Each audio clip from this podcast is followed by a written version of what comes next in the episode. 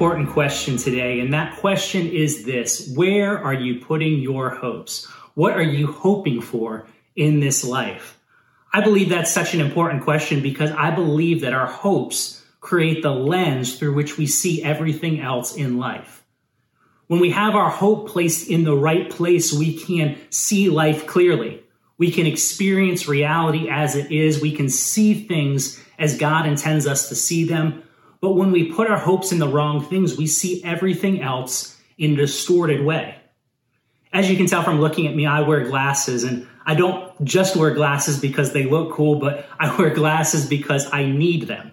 I don't need them to read a book or need them to work on my computer, but when I'm behind the wheel of a car, I certainly need them because I need glasses in order to see long distances.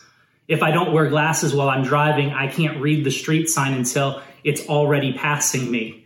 Um, in fact, my driver's license has a designation on it that says that I have to wear glasses in order to operate a motor vehicle. And the sad reality is, is that over time, my vision has deteriorated and I've had to get stronger and stronger prescriptions in order to continue to see clearly. But the wonderful thing is, when I wear my glasses, I am able to see clearly. I'm able to see with 2020 vision. I'm able to see perfectly. And uh, I believe that just like wearing those glasses is so important, when we put our hopes in the right place, when we put our hope in the right place, we're able to see life clearly. But the reality is, is that just as my vision has deteriorated over time, part of the human condition is that we tend to drift towards putting our hopes in the wrong things. We tend to put our hopes into things that disappoint. And what ends up happening then sometimes is when we put our hopes in things that disappoint, we can actually end up losing hope because we don't receive the things that we thought we were supposed to. And so we lose hope and we feel hopeless. We lose drive and we settle into resignation and stagnation in our lives.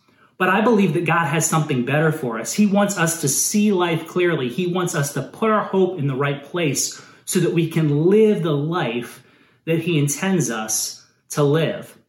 Last week, we, as we were in this series called The Search for Happiness, and all of us are, we're on a search for happiness. Uh, we talked last week about for, about a section of scripture that we found in First Peter. And in this section of scripture, Peter was writing to some Christians who were in exile. Uh, they were under the oppressive reign of the Roman government. Uh, Nero was was uh, was killing them and uh, taking advantage of them. It was a very difficult season. But during that season, uh, Peter was encouraging those Christians, and he would encourage us today to put their hope in nothing else other than Jesus. You know, I think it's so amazing that Peter's encouragement to them was, was not for them to put their hope in the overthrow of Rome. He didn't say, you know what, uh, after Nero's out of power, then things will be better. He didn't say, once this blows over, then things are going to be better. He didn't say, uh, once this election is, is done, then things are going to get better right? We live in a season right now where we're invited to put our hopes in many different things. We're in a season right now where people are inviting us to put our hopes in a politician or put our hopes in uh, in in things getting back to normal or put our hopes in all kinds of different things. And it's fine for us to desire things and to pray for things and to hope for things, but where are we ultimately putting our hope? Where are we anchoring our hope. You see, we're invited to put our hopes in all kinds of different places, but when we put our hopes in a place that disappoints, we can never live the life that we were intended to live. And so we are invited. A common refrain throughout scripture is a call, is a charge for us to put our hope in the right place. We saw that last week as we studied First Peter, and today we're going to study a section of scripture that we find in Ephesians chapter 1. And now Ephesians is written by the apostle Paul. And Paul is writing this epistle. He's writing this letter to a church in Ephesus. In the city of Ephesus had been under the rule of Greek leaders, but now it is under the rule of Roman leaders. It is the capital of a section of Rome that they call Asia. And Peter is writing to this church from no other place, but he's writing to them from prison. He's in a Roman prison in the city of Rome. He does not know what is going to become if he's going to get out of that prison. He doesn't know if he is going to be uh, if he's going to be put to death. He doesn't know when he's going to see freedom again. But he is in prison in Rome, and that makes it all the all the more remarkable the words that he writes. He writes to this church, and he is writing words of encouragement. He doesn't tell them, you know, things are going to be better when I get out of prison. Things are going to be better when I get a fair trial. Things are going to be better. No, he encourages them, just as Peter did, to put their hope and to put their trust in Jesus. So, Paul, writing to this church in Ephesus, he writes what ends up being the longest sentence in the Bible. He writes 15 verses of encouragement. It's this really long run on sentence. I know my English professor in college would not have been happy with this sentence. There's not periods, there's just comma after comma after comma. It just keeps on going. But it's so fitting because he's acknowledging, even though his circumstance is difficult, and even though he's writing to people in a diff- difficult circumstance, there's so much encouragement to offer that he can't fit it just in one or two verses. It ends up going 15 verses long as he's explaining reason after reason why we can put our hope in Jesus. And in these 15 verses, he shares at least six reasons why we can put our hope in Jesus. Why we should put our hope in Jesus and not in other places. Because when we put our hope in the right place, we can see life clearly. And so as we jump into this, we see that he, he says uh, right there at the very beginning, he's in verse three, he says, Blessed be the God and Father of our Lord Jesus Christ, who has blessed us with every spiritual blessing in the heavenly places in Christ. He's reminding us that all of us, all of us have spiritual blessings because of what Jesus has done. What are those spiritual blessings? What is the source of our happiness? What is the source of our hope? Well, we're going to look at six things here today as we study this section of scripture. The first that we see right there is he, right off the bat, he says, We are chosen. In verse 4, it says, He chose us in Him before the foundation of the world so that we would be holy and without blame before Him in love. Think about this God chose you before the foundation of the earth. God made you in His image, and Jesus gave His life for you. God chose you. He determined, He made up His mind that He was going to choose you. You are chosen by God to be a son or a daughter, right? So we can put our hope in Jesus because we are chosen, right? I love something that the, the this quote from uh, Julian of Norwich, who was a church leader in the 1300s. Uh, in fact, she's credited as being the first woman to write a book in English. Uh, she lived in the 1300s in the United Kingdom. Uh, she wrote this book called The Revelation of Divine Love.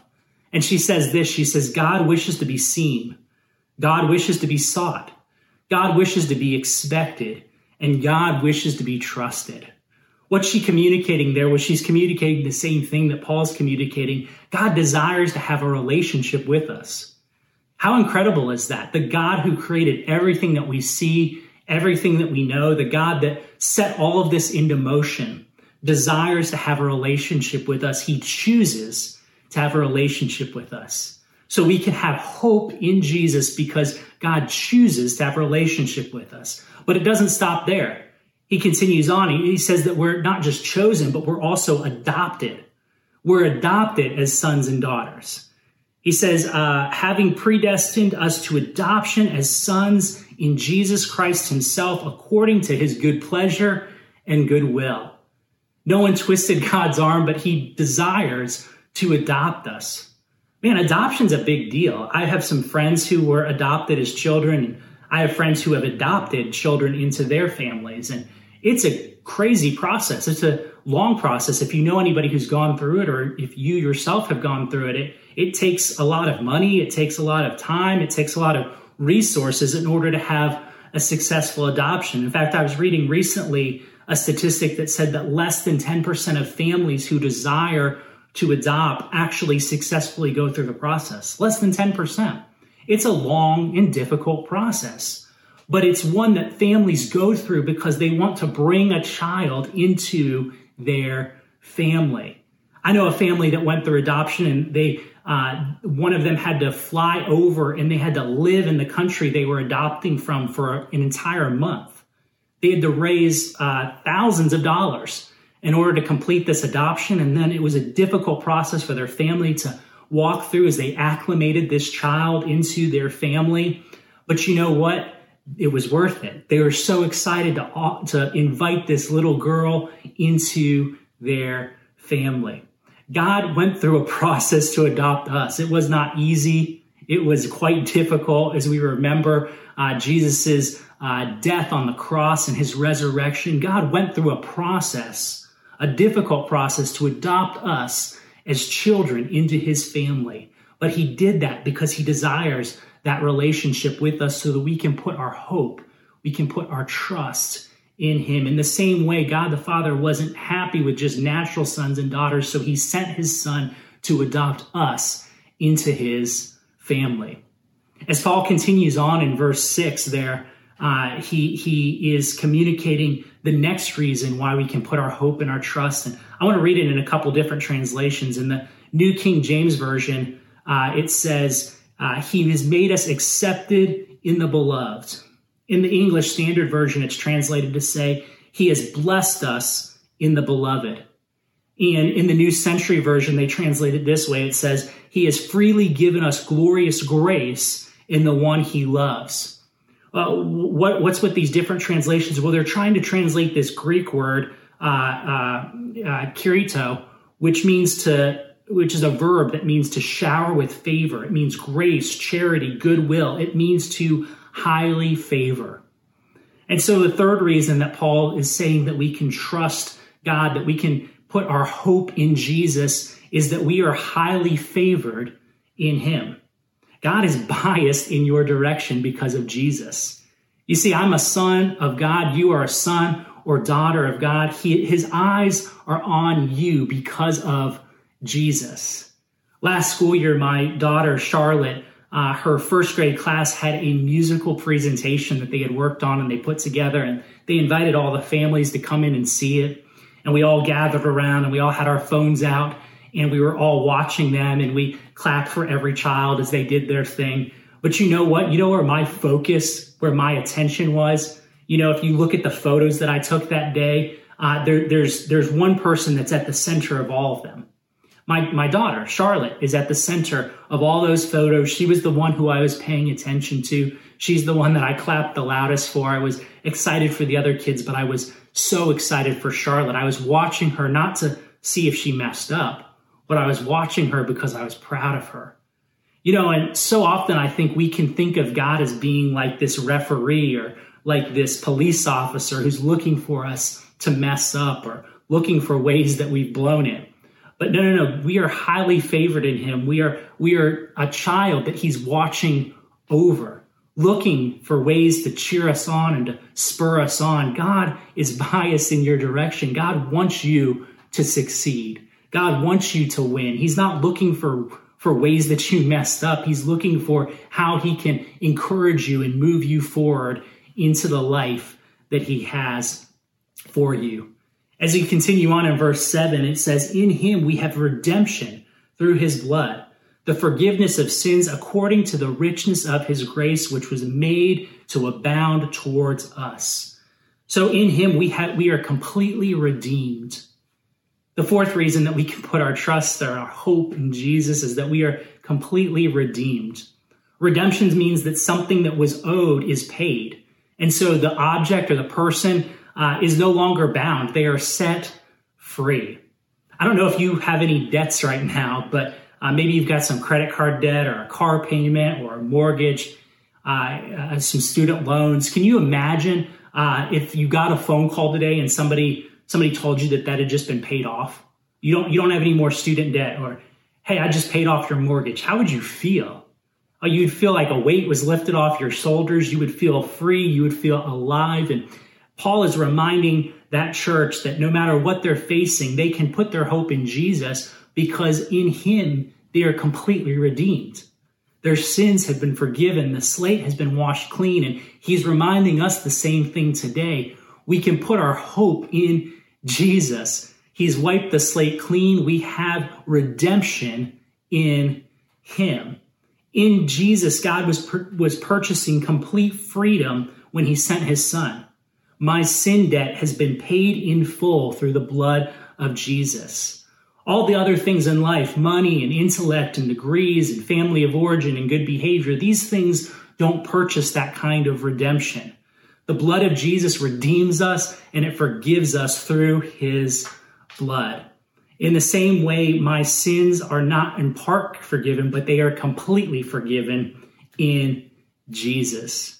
Then Paul continues on in verse 11. He says, In him we also have obtained an inheritance. Right? He says, he, it, it go, he goes on in verse 18 and 19 of chapter 1, and he says, I pray that the eyes of your heart may be enlightened in order that you may know the riches of his glorious inheritance. In Jesus, we have an inheritance. The fifth reason that we can trust, that we can put our hope in him, is because we have an inheritance in him we are joint heirs with Christ. We, we, just as Christ was a son of God and had an inheritance through that, we too receive an inheritance. See, all of us inherit things from our family of origin. We inherit, inherit good things and we inherit challenges, right? Some of our best qualities are things that we inherited through DNA or through upbringing from our family of origin. And also, as we look at our lives, often some of our biggest challenges are also things that we inherited from our families of origin. But the good news, something that we can place our hope in, is that in Jesus, we inherit all the blessings of God. We inherit a, a, a heavenly inheritance, a, an eternal inheritance through Him. Uh, when Christ died, He secured inheritance to all those who are in Him uh, we, we are able to receive that inheritance no matter what our background looks like, no matter what our family of origin looks like, no matter what we've done, no matter what our life has looked like up until this point. God invites us to receive this inheritance through Jesus. Paul continues on in verse 13. He says, In him you were sealed with the Holy Spirit of promise, who is a guarantee of our inheritance until the redemption of the purchased possession to the praise of his glory. And in that, we find the sixth thing that Paul points out there. We can have hope in Jesus because we have the Spirit's guarantee. God has given us the deposit of the Holy Spirit as a down payment, as assurance of that future inheritance until he comes. You see, God working in our life, his work in our life through the Holy Spirit is a reminder that he that we have this inheritance in Him. It's this deposit, it's this down payment. You know, a while back I went ice skating and I went up to the counter to rent my ice skates and I told the teenager who was working there my shoe size and he came back with the ice skates and before he handed them to me, he said, I'm going to need your driver's license. And I told him, I said, I can assure you I'm old enough to ice skate. Um, and, and he said, no, no, I'm going to actually hold on to your driver's license until you return these ice skates.